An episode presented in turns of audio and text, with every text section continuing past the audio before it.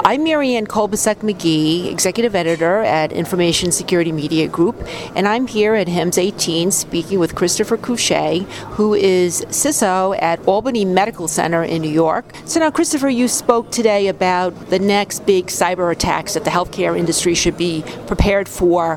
What's your best advice, and what are some of the biggest lessons that you've learned at your organization over the last year that you think is helpful for other organizations to keep in mind? Well, I think we need to mix our basic security principles with the advanced things that are coming out because what we've seen over the last year are all of the attacks uh, that are out there really took advantage of vulnerabilities that have been in the industry for quite a while, and we saw problems with institutions getting affected by things like WannaCry and NotPetya, things like that. You know, they were they were taking advantage of basic vulnerabilities that have been out there in the industry for a while that just have not been patched. So I would say that an, a very adequate patching regimen and understanding that you need basic tools and advanced tools to, to really help mitigate these issues.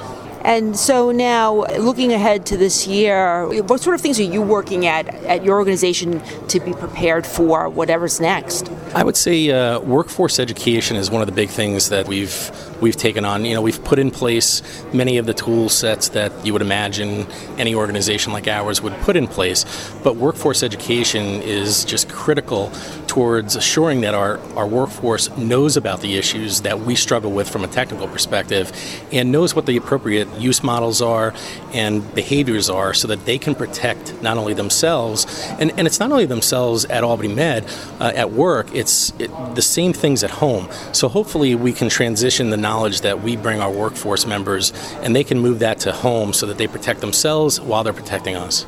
Now, you come from a biomedical engineering background. What is your advice in terms of what you see in, in terms of the medical devices that organizations have? Are they being sufficiently included in the cybersecurity programs, and what's your approach? Well, we were we were very fortunate. We were uh, our clinical engineering department joined our IT department very early on, uh, back in 2000.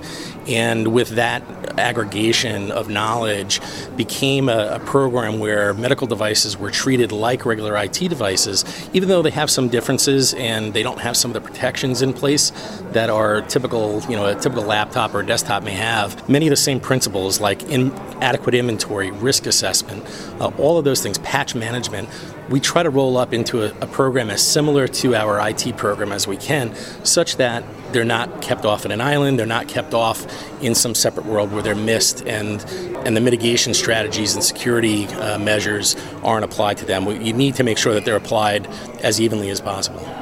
And as we know, the WannaCry ransomware attack last year affected many organizations, including medical devices. Anything to kind of bring this together in terms of the sort of threats we're seeing and the sorts of actions that organizations need to take right now when it comes to the medical devices? Uh, again, just as I mentioned, the medical devices that were hit, uh, that, that we've seen anecdotally uh, through the industry, that were hit by WannaCry or NotPetya, were devices that should have been patched. There were measures that could have been taken, whether it's patch management, whether it's network isolation.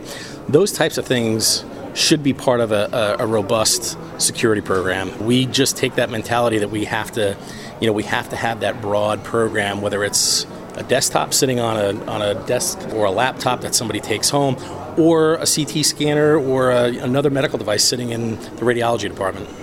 And finally, is there any sort of emerging security technology that you're most excited about right now that you're examining or you think has a lot of potential for healthcare organizations?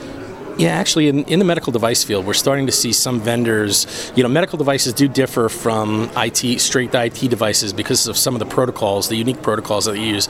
You know, HL7 is pretty widely used, but you start talking about DICOM and some of the other protocols that are used on medical devices, or even some of the the non-standard protocols that are used maybe by a, a, specific manufacturer. Some of these things can't be patched, so we have to have a little different level of tool set sometimes for some of these medical devices. We're starting to see that come up. I know of three or four different companies now that are putting out devices like a, an IDS or IPS specifically for medical devices that look for those protocols and that are able to look for anomalies in how those how one device connects inside your network, what type of traffic it's generating, things like that. So we're excited about that type of technology technology. Thanks so much, Christopher. I've, I've been speaking to Christopher Couchet of Albany Medical Center, and I'm Marianne Kolbasuk McGee of Information Security Media Group. Thanks for listening.